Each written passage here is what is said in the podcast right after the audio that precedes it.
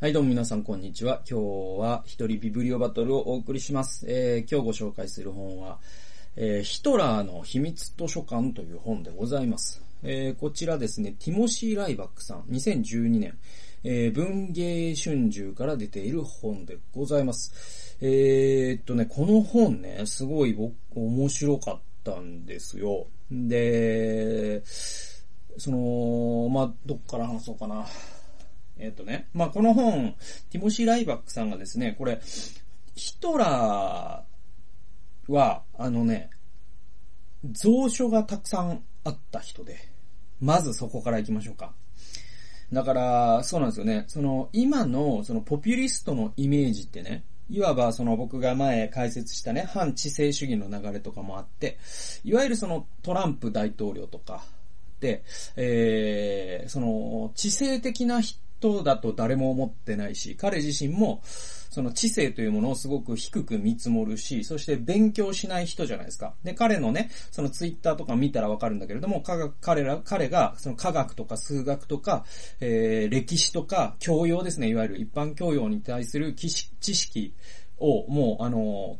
とことん書いた人だということは明らかなんですよ。例えばですよ、その新型コロナウイルスのその流行下でトランプ大統領はですね、えー、俺はなんか、あのー、なんかで聞いたんだけど、ね、えっ、と、血液に洗剤を注射すると、この新型コロナ治るって聞いたよっていうようなことを確かツイートなんかテレビ番組のなんか発言だかでしてる。で、もうこんなとんでも科学ないじゃないですか。死にますから。あの、即死です、即死。で、なんで、えっと、なんだっけ、漂白剤って言ったのかなうん。で、とにかく、まあ、即死ですよ。で、で、でも、その、そんな発言ができるっていうのは、とにかく、その、生物学とかの知識が、徹底的に欠如しなきゃ、そんなことを信じれないわけじゃないですか。なんで、まあ、トランプ大統領に知性、ね、知識がないのは間違いない。で、えっと、そうですね、まあ、あの、コロナはただの風邪って言ってたのもそうだし、で、えっと、そうですね、で、他の国でも、いわゆるポピュリストというのは、その、勉強しない人っていうイメージがあると思うんですよ。じゃあヒトラーどうだったのか。じゃあヒトラーどうだったかというと、実は彼は読書家なんですよ。これ僕、これ、この本を読むまで知らなかったんですけど、彼はすごい読書家なんです。で、じゃあ、彼に、ヒトラーに教養があったのかと言われると、また本書を読むとわかるんだけど、教養があったとは決して言えないんですよ。つまり彼自身、じゃあ客観的な事実を言うと、えヒトラー自身は学歴が非常に低いんですよ。で、うんとね、あの、我が闘争。ね、えっ、ー、と、ヒトラーが書いた著作、我が闘争の、その、彼の手書きの原稿とかも、えっ、と、このライバックさんが調べた資料の中に残ってるんですけど、そうするとね、基礎的なスペルミスとか文法の間違いとかがすごく多いんですよ。で、それはなんかそんなスペルミスなんて誰でもあるだろうとかっていうレベルではなくて、ね、だから例えばその、英語で言うとですよ、英語で言うとディアなんとかっていうそのディアが鹿になってたりとか、そういうレベルのそのちょっとこの人は勉強してこなかったなっていうのがもう一発で分かっちゃうぐらいの、えそれぐらいの、まあ、あの、ちょっとその学歴低い方なんだなっていうのが我が闘争の原稿を読んだだけでもわかるってライブ、ライバックさんこの本の中で書いてます。え、だけどじゃあ彼が本を読まない人だったかというと読む人だったんです。どれぐらい読んでたかというと、えー、一晩に一冊以上の本という、えー、真剣な読書だ、読書家、読書家だったんですよ。だから毎晩一冊以上の本を読んでたんですって、人があって。じゃあこれ、その読書のレベルがどれぐらいだったのかっていうことになると、またライバックさんは、えー、その、残ってる蔵書に書かれたメモとかを、ね、筆跡があるんですよ。ね。これが、ですね、またその、それがヒトラーによるものなのか、ヒトラーの前の所有者がメモったものなのかとかっていうことを、ちょっと筆跡鑑定とかも交えながらですね、ライバックさんは丁寧に、これは確かにヒトラーのメモだということをなぞりながらですね、ヒトラーが引いた河川とか、ヒトラーがメモったメモのね、本の余白に書いたメモとかを見ながら、ヒトラーがどのように本を読み、そしてどのように自分の思想を構築していったかということを、えー、丁寧に追ったのが、このヒトラーの秘密図書館という本で、この本ね、確かね、すごい、あの、アメリカで、すごく、あの、話題にもなったし、売れたし、あとなんか、いろんな賞をもらってたはずです。えー、まあ、それぐらい世界的にも評価された本で、それ確かに面白い本です。でね、じゃあ、そのヒトラーが一冊、ね、だから一晩で一冊ってことは、その、まあ、単純に計算するとですね、もちろんそんな単純にはいかないでしょうけど、えー、年間ね、360冊とか読んでた可能性があるわけですよ。で、僕も相当読む方だとは思うけど、年間360はいかないですね。300前後です。えー、なんで、えー、っと、まあ、相当な本、ね、読書量だったというのは間違いない。で、えっと、ここがすごく面白くて、あの、じゃあね、その、例えばそういう、その、反トランプ的な、僕はその、えっと、トランプ的なものに意義を唱え続けていましたし、今もやっぱり反知性主義危ないなって言ってるし、反知性主義とポピュリズムって簡単に結びつくし、やっぱ人は勉強した方がいい、読書した方がいいっていうのは、このね、YouTube、ポッドキャストでも言い続けてることです。で、この、その主張は変わらないんですよ。だけど、じゃあ、勉強さえすればいいのっていうこと。つまり、本さえ読めばいいのっていうことになってくると、このヒトラーの秘密図書館を読むとですね、ちょっと留保が必要だぞっていうことになってくるんですよ。で、えっと、ヒトラーってですね、実はその独学の達人だったんですよ。で、じゃあ、その人、そのヒトラーがああいう思想を作り出し、そして700万人のユダヤ人を殺したということを考えたときに、独学って実は危ないよってこともあるんですよ。でね、独学、すべての独学が危ないわけではないんだけれども、独学は危ない方向に人を導く可能性もあるってことを我々はヒトラーから学ぶことができるんですよ。で、えっ、と、そこまで解説した上で、えっ、と、本書の成り立ちを説明しますとですね、1万6000冊の蔵書をヒトラーは持ってたそうです。で、そのうち全部を読破してたかどうかはわかりません。で、もちろん、あね、あ、もう憲本とかも山ほど来ますから、ね、あの、特に、えっ、と、彼がですね、な、えっ、と、ナチ党で、え政権を取ってからは権力者になりましたから、権力者のもとにはたくさんの本が届きますよ。で、そういうものをじゃあ全部読んでたかというと、それは謎です。でも、確かに読み通した本というのも相当数あるわけですよ。で、そのうちで、じゃあ、離散した本ですね、それがね。要は、うんと、ヒトラーは、あの、自殺するじゃないですか、最後、終戦間際ね。えー、恋人と一緒に、恋人まあ、で、その、その一週間前に結婚したんだったかな。え、とにかくその妻と一緒に、えー、自殺をして、えー、そして、えー、っと、その後にね、まあ、連合国軍、ね、えー、連合国軍が、あドイツに立ち入ってですね、まあ、ヒトラーの財産とかも全て押収されたわけですよ。で、その中にこの1万6千冊のね、本も入ってたんです。で、その多くは、そのアメリカ軍の将校とか、そういう将軍とかですね、そういう人たちのなんか戦利品になったんですって。そういう人のコレクションに加えられたんですよ。で、その中にはもう紛失してしまって、今はどこにいるかどこにあるかわからない方もたくさんあるわけですよ。えー、でもですね、そういう紛失をまね、免れた、えー、1、えー、1300冊の本が、なんとですね、アメリカの議会図書館にあるんです。で、えっと、あとね、ブラウン大学というアメリカの大学にもあるんです。この2箇所に1300冊のヒトラーの蔵書があるんですよ。で、それをライバクさんは、えー、もう丁寧に読み込んで、そしてヒトラーがどこにメモをしたか、どこに下線を引いたかっていうのを追っていくことで、ヒトラーが自分の独学からどのようにあのような思想を形成できたかということを分析して、したのが、このヒトラーの秘密図書館です。で、結論から言いますと、この本を読むとですね、どういう読書が本当に自分のためになり、どういう読書が危ない読書なのか逆に言えば、えそれがわかるというようなあ、そういう本になってて、僕すごくですね、勉強になりましたね。でね、まあ、まずは何も言わずに引用から行きましょう。何も言わずにというか、えっ、と、6ページにこういう言葉があるんですよ。何も説明せずに引用だけしますと、えー、6ページ。本をせっせと大量に読んでいる輩がいるが、彼らは本をよく読んでいるとは言えない。誠に彼らは大量の知識を所有してはいるが、彼らの脳には自分が取り入れた知識を系統立てて記憶に留める能力がないのだ。えー、書物の中から自分にとって価値のあるものと無価値なものを得り分ける技術が彼らには欠けている。一つのものを永遠に記憶し、そしてできることならその他のものには目を向けることさえしないでおく技術が彼らには欠けているのだ。という引用が、えー、この本の扉に記されています。はい、今、僕読みましたね。この言葉の主は誰か。誰がこの言葉を言ったのか。はい。アドルフ・ヒトラーです。我が闘争のという彼の著作の中に書かれている一冊、一石な、えっと、えっと、一節なんですよ、これ。だから、ここだけ読んだらね、おお、そうだそうだと。ね、彼は読書について分かってる。この、誰が書いたんだい？つったら、アドルフ・ヒトラーなんですよ。で、そういう目で、この文章を読んでみると、確かにおかしなこと言ってるんです。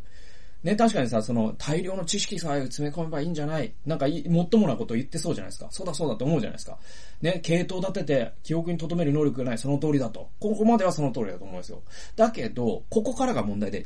書物から自分にとって価値のあるものと無価値なものをえり分ける技術が彼らには欠けている。そして、無価値なものを永遠に忘れてしまうという技術も欠けているって言ってるんですよ。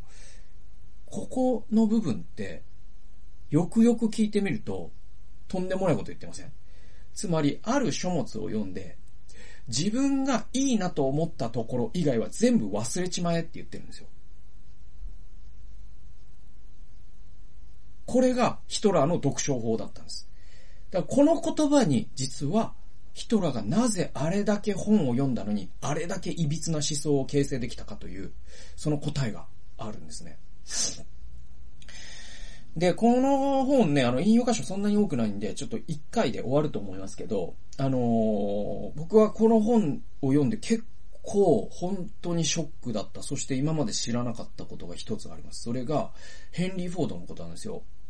で、ね、フォードって僕、まあ、すごい、ね、まさにこの近代というか、いわゆる今のオートメーションシステムとか、トヨタだってね、フォードがなければなかったわけだし、いわゆるそのラインと言われる、その作業員がそのポジションにつけられて、そして効率的に何かを組み上げていくというものの原型を作ったのはフォードで。で、フォードがあったから、やっぱりね、その大衆文化っていうのもできたし、アメリカが豊かになったっていうのもフォードなんですよ。な、ほんと偉大な人だなと思ってた。えー、だけど、僕ちょっとびっくりしたのは、実はフォードってですね、もう一つ有名な側面があって、それが反ユダヤ主義なんですよ。そして、なんと、ヒトラーの反ユダヤ主義って、フォードにインスピレーションを受けてるんですよ。で、これ読んだ時僕ちょっと今までね、なんか僕別にその、なんだろうな、その、でもそうか。だからそのね、企業の社長がこういう思想を持ってるから、そこは買わないとか、っていうのあんまりないようにはしたいけど、やっぱあるのよ。例えば僕 DHC の商品絶対買わないんですよ。だからあの人が排外主義者だからですよ。DHC の今の社長が。で、アパートホテル絶対泊まらないですね。はい。あの、ネトウヨだからですよ、社長が。高須クリニック絶対行かないですね。まあ行く理由もないけどね。あの、まあそれ言う、もう説明の必要もないですね。とにかくまあそういうことってあるじゃないですか。で、で言うと僕フォード今までそんなに嫌なイメージなかったんだけど、で、マスタングとかね、かっこいい車だなと思いますよ、あの馬のマークとか。えー、だけど、僕ちょっと考えを改めて、今後は、じゃあ例えばアメリカに住んだとしたら、フォードが一番ね、手手頃な車かもしれませんが、フォード買わないかなぐらい、ここを読んでちょっと考え改めました。もちろん今の社長とか今の社員さんにそんな思想を持った人は誰もいないと思いますけど、創業者がそういう人だったっていうだけで結構ちょっとギョッとするというかですね。ぐらいなインパクトのある話なんですよ。109から110ページ読んでいきましょう。ヒトラーにとってフォードは一般労働者に対するその進歩的見解のゆえに、理想的な立志伝中の人物だったと。で、収益の増大に応じてフォードが労働者の賃金を2倍にした話は有名であると。で、こういう話僕よくね、聞いてたから本当すごいなと思ったし、だから、労働者、自分のところで働いてる行員がフォードに乗れるような社会を作るんだって言ったんです。だからまさにそれって、今のね、再分配の思想から言えば、やっぱ、あの、 GAFA がね、学ぶべき思想じゃないですか。やっぱり人が食えるようにするような社会のシステム、そして資本主義じゃないと、やっぱ立ち行かないよ。で、健全なね、考え持ってるなと思うじゃないですか。で、そっからすごくて、それと同じぐらい有名だったのがフォードの反ユダヤ主義であると。1920年から1922年にかけて、ディアボーン・インディペンデント誌にわたって、えー、に92回にわたって連載された論文の中で、彼はその激烈な反ユダヤ主義を公然とぶちまけた。これらの論文ででは実際にはフォードの二人の側近によって書かれたのだが、えー、後にフォードの名前で2巻の単行本として出版された。そこには、ユダ、あ、シオン、シオンの長老の議定書。これね、シシオン賢者の議定書とかっていう風にも訳されるやつですね。で、明らかになったとされる、いわゆるユダヤ人の陰謀論が小述されていた。詳しく述べられていた。で、シオンの長老の議定書とは、ユダヤ人の世界支配計画について書かれ、書かれている、これ偽造文書です。これは今は偽造文書だということは誰もが知ってます。でも、一部の陰謀論を信じている人たちは、これは本物だと今も信じてます。でも、あの、の、世間のコンセンサスは、これは偽造文書だという証拠がありますから、偽造文書です。僕も偽造文書だと思います。で、原文はロシア語で書かれてます。で、これを誰が書いたかっていうのも分かってます。で、えー、そしてユダヤ人はこれに一切関与してないのも分かってます。で、ヒトラーは、アメリカに次いで、最もこの世界支配計画の脅威にさらされているのはドイツであるというフォードの言葉にショックを受けた。で、フォードこう書いてるんですが、今やドイツはおそらくアメリカ以外では、世界で最もユダヤ人に支配されている。えー、内側からと同時に外側からも、えー、支配されようとしている国であると。今ならシオンの長老の議定書に挙げられているものよりもさらにずっと強力な事例を列挙することができるだろうと、フォードは主張している。えー、ドイツ政府の要職からユダヤ人を締め出す努力がなされてきたとはいえ、えー、彼らの人知は公的権力の単なる孤児を超えて、より長く、より深く広く広がっているからであると彼は書いている。機関産業と金融、そしてドイツの未来に対する彼らの支配力は少しも弱まっていない。それは厳然と存在すると、えー、フォードは書き立ててるわけですよ。つまり、えー、ユダヤ人がもうドイツのすべてのね、その銀行、産業界、えー、そしてまた公務員、すべてがユダヤ人が侵食して、ユダヤ人が世界を支配しようとしているぞ。アメリカ危ないぞ、ドイツ危ないぞってことを、えー、フォード、著作の中で言ってるんですよ。はい。で、ここからも面白くてですね、シオンの長老の議定書が偽造文書であるという明確な証拠に直面したとき、フォードはそれでも議定書の信頼性をいか、いささかも失わない。なぜならそこに書かれていることはありのまま現実なのだからといって、その事実を片付けてしまったと。だからフォードは、えー、フォードにある人が、あれ、いや、いや、シオンの長老の議定書ってあれ偽造偽造文書じゃないですかって、もう当たり前のことを指摘したんですよ。そしたらフォードは、いやいや、あれが偽造文書であるかどうかなんか全然関係ない。なぜなら、まさにあそこに書かれてることは今も起きてるんだからっていう。まさにもう典型的な、その陰謀論を強固にね、信じる人のもう、なんていうか、自家中毒になってしまった思考スタイルをフォードは貫いてるんですよ。で、ヒトラーは、我が闘争の中でこの偏境なロジックを模倣している。あのユダヤ人がこの、えー、暴露文書を書いたかは全くどうでもいい問題であると、ヒトラーは議定書について書いていると。重要なのは、それが実に恐ろしいほどの確実さで、ユダヤ人の性質と行動を明らかにし、彼らの内的状況と最終目的を暴露しるとしているということで、えー、ことなのであるというふうに我が闘争の中にヒトラーは書いている。で、このロジックってまさにフォードが、えー、著作の中で書いたロジックと同じなんですよ。だからフォードからインスパイアされて、えー、ヒトラーって我が闘争その一部分を書いてるんですね。で、議定書って何なのか、僕もその、シオン賢者の議定書読んだことないけど、要は、だからいわゆるその今の、あの、なんだ、今、イルミナティが世界を支配しようとしているとか、フリーメイソンがうんぬんとか、それの原型に元ネタなんですね。で、ロシア人が書いたんですよ。で、で、もうとんでも本です。いわゆるそのオカルト本の類というか、まあ日本で言うと月刊ムーみたいな、本当に誰も相手にしないような、そういうそのオカルト雑誌的なネタ本として書かれたんだけど、それを真に受けた人たちがフォードであり、ヒトラーとかだったから、本当に世界を動かしてしまったという、えー、本当に怖い話で、で、じゃあな、それって何が書かれてるのかっていうと、ある、えー、一部のそのユダヤ人たちがこの世界を支配しようとして結託していて、この世界はもうすでにユダヤ人に支配され始めているのであるっていうような内容なんですよ。もう妄想の類ですよね。でもその妄想をヒトラーは真に受けた。フォードも真に受けたんですよ。で、えー、我が闘争、えー、続き読みますね。我が闘争の執筆に影響を与えたものは明らかに数多くあるし、ヒトラーが当時読んだり聞いたりした様々なものを正確に把握することは決してできないだろう。しかし、フォードの著作が初期の発達段階にあったヒトラーの人生に入り込み、その思想と著作に大きな影響を与えたということについては、ヒトラー自身が明確な言葉で語っているように、疑いの余地がない。オフィスの壁にデカデカと飾ってある肖像写真について、えー、新聞記者に問われたヒトラーは、単純明快に答えた。つまり、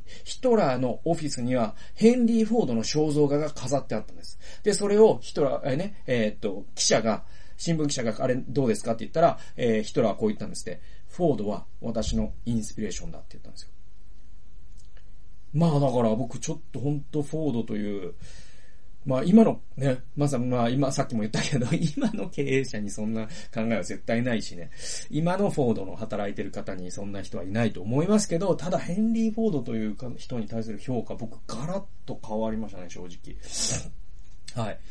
えー、でですね、190ページ、えー、扉の引用にも通じるんですけど、ヒトラーの読書術についてですね、この著者のライバックさんがですね、こういう風にまとめてるんですね。ここ、本当にこの部分すっごい大事なんで、えー、っと、ちょっと、あの、しっかり解説したいと思います。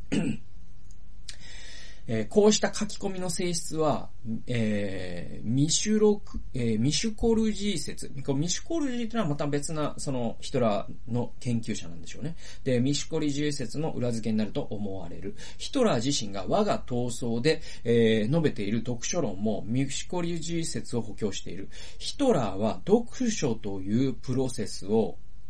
はい、こっからですよ。よく聞いてくださいね。ヒトラーは読書というプロセスを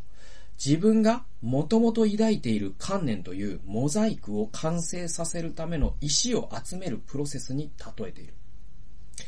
まず、目次や検索を調べ、あ、目次や作品を調べ、それから使える情報を探して選んだ章を読むと彼は述べている。つまりヒトラーは自分の材料を集めるために読書するって自分で言ってるんですね。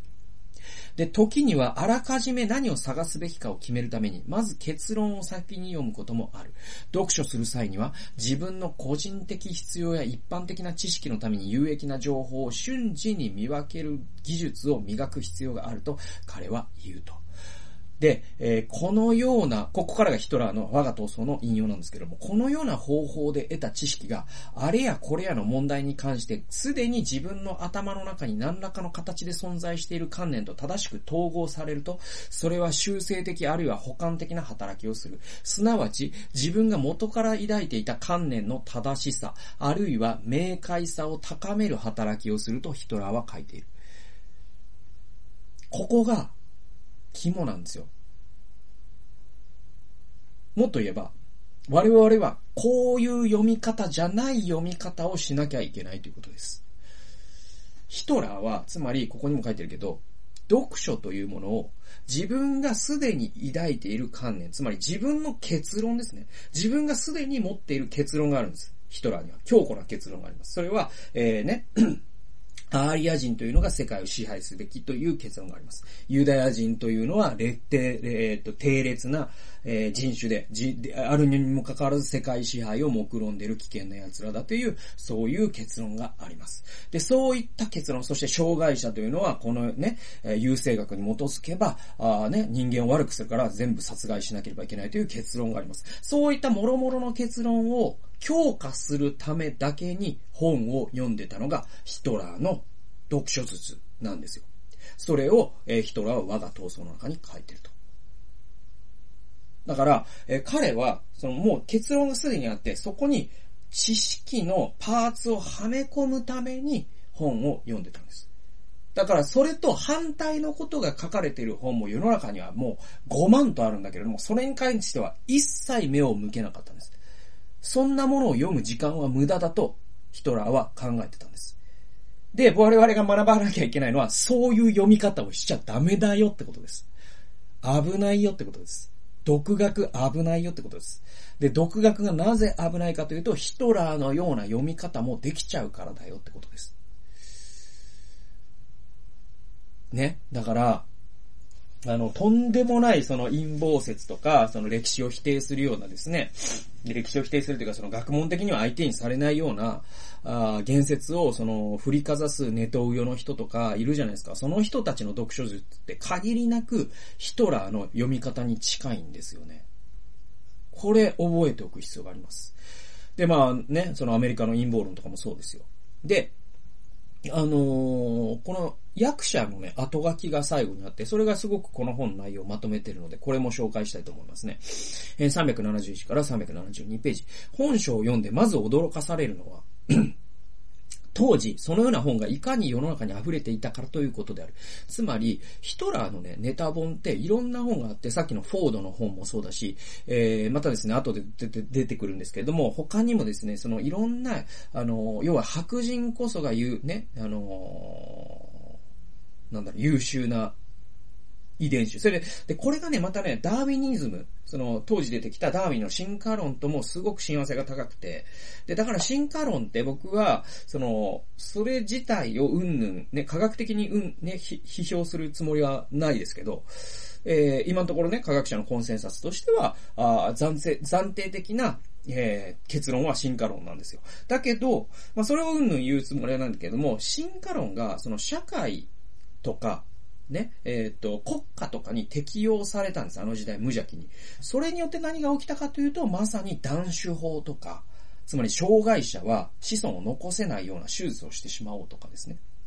えー、もうなんだったら障害者を殺してしまおうとか、あるいはそのユダヤ人という低劣な人種を殺してしまおうというヒトラーの、ああいう考え方にも繋がっていく。で、それが実はそのアメリカではですね、その当時、今まさにいいね、起きてるけど、100年越しにもう一度起きてることがアメリカで当時起きてた。それ何かというと、イエローをパージする。中国人とか日本人とか韓国人とかアジア系を排斥しようっていう運動も当時のアメリカでは流行ってた。えー、それと優生学っていうのがドッキングしたようなたくさんの、ちょっと今読んだらマジでっていうのは、さっきのフォードの本じゃないけど、そういう本がいかに多く流通してたかっていうことにまず驚かされるんですよ。今だったらとも、それを出版しただけで、出版社が潰れてしまうような、そんな差別的な本が当時の世界には溢れてたんですね。で、それを考えると、ね、著者はこう言うんですよ。著者じゃなくて、この翻訳者はこう言うんですよ。ね、後書きで。えー、ヒトラーがあのさ悲惨な時代を生み出した元凶であることは間違いないが、彼もまた時代が生み出した怪物だったということだろうか。これどういうことかというと、まさにそのホロコーストっていうのはヒトラーが引き起こしたんだけど、実はヒトラーというのも、そういった出版状況によって生まれたあだ花っていうかね。えー、だから、そういう言説が世の中に溢れていたからこそヒトラーが生まれたという順番も考えられるんじゃないのってことです。で、そう考えるとですね、その僕、その、ね、えっ、ー、と、トリックね、えー、朝鮮虐殺がなかったという人たちっていうね、なかったことにしたい人たちっていう、そういう本僕前回紹介したじゃないですか。で、ああいうね、とんでもない本が出版されてることに対して、いやいや、そんな、そういうやつもいるよ。で、過ごす、ね、えっ、ー、と、そういうのを見過ごしていく、多めに見ていくのは簡単なんだけど、いちいちそれに対して、これはダメでしょって言い続けないと、そういうものが増えた結果どうなるの？ヒトラーが生まれちゃうかもしれないんですよ。だからやっぱりこういうものは別に出版する権利を剥奪しろとか、そういうのになるとまた別のヒトラーになっちゃうからダメなんだけど、これは絶対事実に基づかないですよね、と。あなたの偏見に基づく非常に問題のある発言ですよね、っていうのを、はいね、排外主義とか人種差別主義とか、ね、男性優位主義とか女性蔑視主義みたいなものを、え、正々堂々と主張主張している人に対しては、え、こっちからも正々堂々と反論しないと。いちいちめんどくさいけど反論していかないと、やっぱりりそういう出版状況になっていくと、今のね、日本の書店を見ても、日本は素晴らしい、外国はダメだみたいな本がいっぱい並んでるじゃないですか。で、これってすごい僕危ない状況だと思ってて、なぜならそういう環境で育った人が次のヒトラーになっちゃうかもしれないからなんですよ。ね続き読んでいきましょう。現在ではほとんど顧みられることのない、カッコ、そしてとても通読する気にはなれない、カッコ閉じる、えー、当時のとんでも本、えー、北欧人種市場主義やエセ科学的、あるいはエセ哲学的オカルト本、えー、これらの類の本を、え内容をかいつまんでわかりやすく解説していることも、え本書の魅力の一つである。それらのやたらに大行な、難解でもったいぶった文体にほんの少しでも触れるだけでも当時の時代精神を肌で感じられるはずである。著者は北欧人種市場論と人種差別主義が当時のドイツだけでなくアメリカにも厳然と、かっこそれどころかむしろドイツに先んずる形でかっこ閉じる、存在していたことに触れている。ヒトラーが私のインスピレーションと呼んで崇拝していた、えー、アメリカの自動車王ヘンリー・フォードはその過激な反ユダヤ主義でも有名だった。フォードの悪名高き著書、国際ユダヤ人がヒトラーに多大な影響を及ぼしたことは我が闘争の中に明確な形となって現れている。え、ヒトラーが私の聖書とまで読んで、えー、絶賛し、え、彼の人種観に決定的な影響を与えた人種差別的論考は、アメリカ人マディソン・グラントが書いたものだった。で、これ何かっていうと、えっ、ー、と、偉大な人種の消滅というのがそれで、えー、まあ、有色人種とか移民排斥とか、要は移民、有色人種を、ね、イエローをアメリカから追い出せとか、移民をアメリカから排斥せよとか、断種法を刊行せよとか、そういったことを語った、えー、そういうですね、偉大な人種の消滅というグラントという人が書いた本があるんですけども、それもヒトラーのもう一つの聖書だったんですよ。で、えー、ヒトラーのアーリア人至上主義と人種差別政策をがお手本としたのは当時のアメリカだったとまで著者は述べている。これすごいですよね。だから、で、ヒトラーはアメリカをあらゆる美点と強さを持った純潔の砦とまで持ち上げ、その人種政策に見習うべきだと考えていたと。これ純潔の純潔って血が純粋だという意味ですからね。で、ヒトラーは当時のアメリカのようにドイツもなりたいって思ってたんです。じゃあ当時の1920年代のヒトラーが若かった頃のアメリカって何してたかっていうと、まさに移民排斥だったんですよ。で、え特にイエローを排斥せよ。ね、アジア人を排斥せよっていう、今100年越しにもう一度起きている運動が当時のアメリカで起きてたんです。えー、つまり移民法というのの、えー、1920年代に作られた移民法って、まさにアジア人を排除するための移民法だったんですよ。で、ヒトラーはそれこそが、まさにね、西洋文化がすべきことだっていうことで、アメリカをのようになりたいと思ったヒトラーが、えー、アメリカのようになろうと思って作ったのが、ナチスドイツだったんですね。で、で、実際じゃあ、実はね、日本で長いこと我が闘争が禁書だったのは、あれって、えっ、と、ユダヤ人をね、たくさん殺害した人道的理由っていうよりも、実は我が闘争にはですね、ちょっと日本人からすると、えっと、読んでられないくだりがあるんです。それ何かっていうと、もうとんでもなく、もう日本人なんていうのはもう劣等人種も劣等人種でって書いてあります。我が闘争の中に。だから、き、あの、日本の、えー、ね、出版社はこれを出したらこの出版社が潰れるかもしれないとかって思ってって多分出さなかったんでしょうね。でも今は読みますけどね。で、これがすごい歴史なひ、歴史の皮肉で、えー、著者も言ってるけどね。じゃあその歴史で何が起きたかっていうと、ドイツ、アメリカに負けたわけじゃないですか。ドイツ、日本と同盟組んだわけじゃないですか。これどういうことなのと。えー、著者も書いてる。著者、えっ、ー、と、翻訳者も書いてるんですよ。えー、そのようなアメリカがナチス政権によってドイツから追われたユダヤ人の多くを受け入れる側に回ったこと。つまりアメリカってですね、その1920年代に、えー、まさにフォードがですね、ユダヤ人が世界を牛耳ろうとしているとかって言って陰謀論の本を出していた。え、その後、何が起きたか。え、ナチスから、え、その、故郷を追われたアメリカ人がたくさん、あ、ごめんなさい、ユダヤ人がたくさん、えー、アメリカに移住しましたよね。アインシュタインもその一人でした。だから、あと、ボーアとかもそうじゃなかったかな。でね、なんかすごい話があって、結局、あれなんですよね、オッペンハイマーとかも関わってるんだけど、その、あの、原、原爆計画ってドイツでも進められてたんだけど、なんで最後の最後のところでアメリカが一歩上回ったかというと、皮肉なことに優秀なユダヤ人の科学者がアメリカに行っちゃってたからなんです。すっごい皮肉ですよね、これね。はい。で、えー、っと、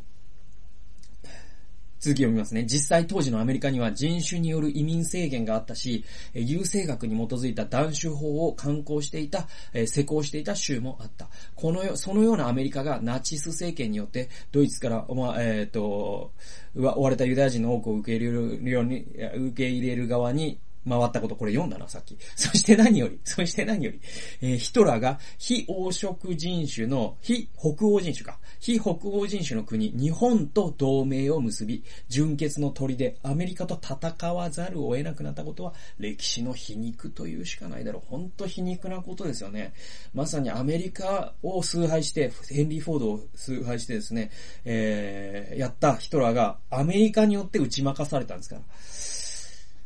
そういうことなんですよね。で、まあ、この本書からの引用は最後になる、ここまでになるんですけど、これね、あの、ちょっと付け加えたい話があって、あの、このね、ヒトラーの読書法ってですね、じゃあ今それをね、我々が学ぶ意義ってどこにあるかというと、これネットなんですよ。で、僕、フィルターバブルという動画でも説明したんですけど、インターネットで情報を収集するということが限りなく読書という行為を、読書というか読むという行為を、ヒトラーの読書法に近づけるという証拠があるんです。これ、専門知はもういらないのかという本があります。その145から146ページにこういうくだりがあります。ここ読みますね。ユニバーシティカレッジロンドン UCL の研究で分かったのは、人々はインターネットで検索して見つけた記事を実際には読んでいないということだ。代わりに、一番上の一行か、最初のいくつかの文章をざっと読み、次のページに移っていく。研究者によれば、インターネットのユーザーはネット上の文章を従来のような意味では読んでいない。手っ取り早い成功を求めて、ウェブサイトのタイトル、目次、要約を大量に拾い読みする。これをパワーブラウブラウジングというそうです。えー、大量に拾い読みする。という新しい、えー、形の読み方が現れつつある。もっともこれは読むという行為の反対で、と著者が言ってるんですよ。読むという行為の反対で、その目的は学ぶことではなく、議論に勝つこと、またすでに存在する考えを確証することだと。えー、子供や若者は特にこの傾向に陥りやすい。UCL の研究によれば、それは子供や若者はインターネットとは何かという心象地図が未熟で、えー、インターネットが単なる提供者によるリソースをネットワークした集合体だということを十分に意識しないことが多く、彼らは情報をその妥当性や正確性や信用性で評価することにほとんど時間を使わない。こうした若者たちは、図書館が提供するリソースを分かりにくいと感じ、代わりに Google や Yahoo を利用する。えー、社会はより愚かになっているというのが UCL の研究報告だと。いうことでですね、そのまさにここでね、著者がその、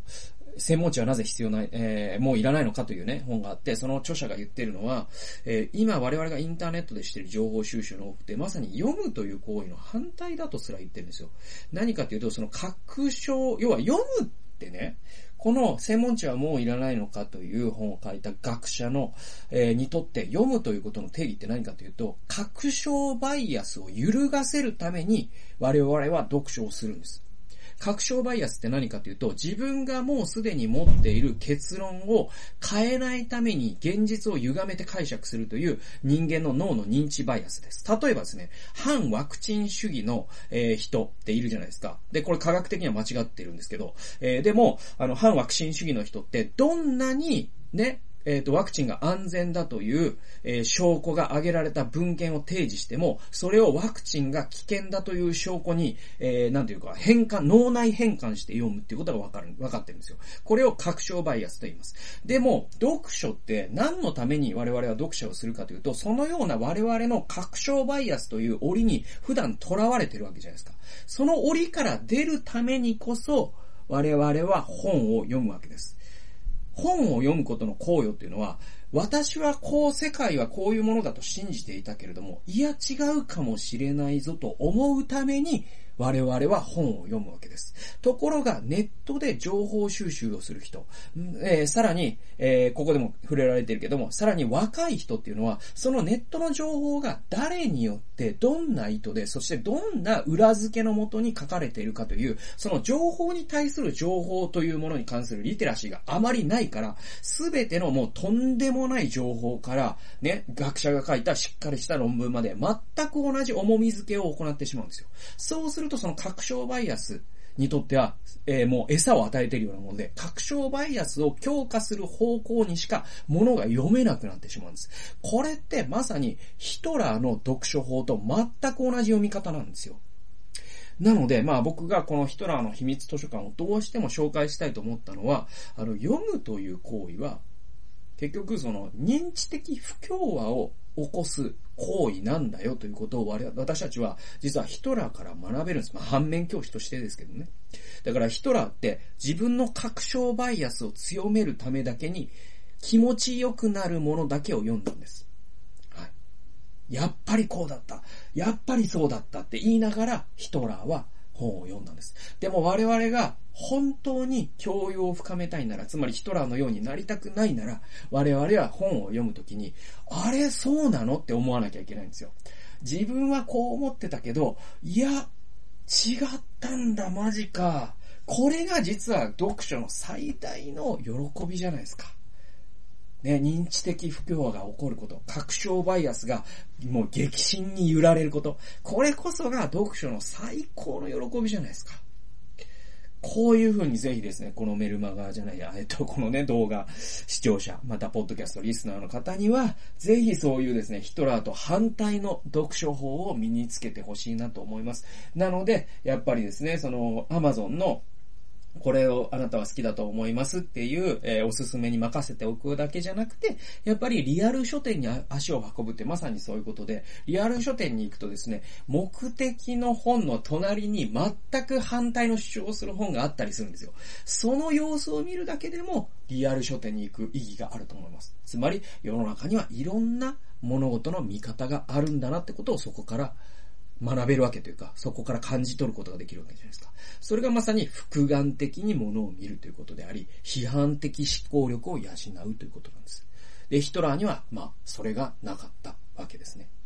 というのがですね、まあ、結論になります。まあ、ヒトラーの秘密図書館。えー、今日はですね、結構長めに紹介しちゃいましたけれども、どうしてもちょっとね、他に紹介したい本が本当にめちゃくちゃありすぎて困ってるんですけど、まあ、その中でもちょっと割り込んででもちょっと紹介したかったんで、この本を今日はちょっと長めに紹介させていただきました。えー、最後まで聞いてくださってありがとうございました。それではまた次回の動画及び音源でお会いしましょう。さよなら。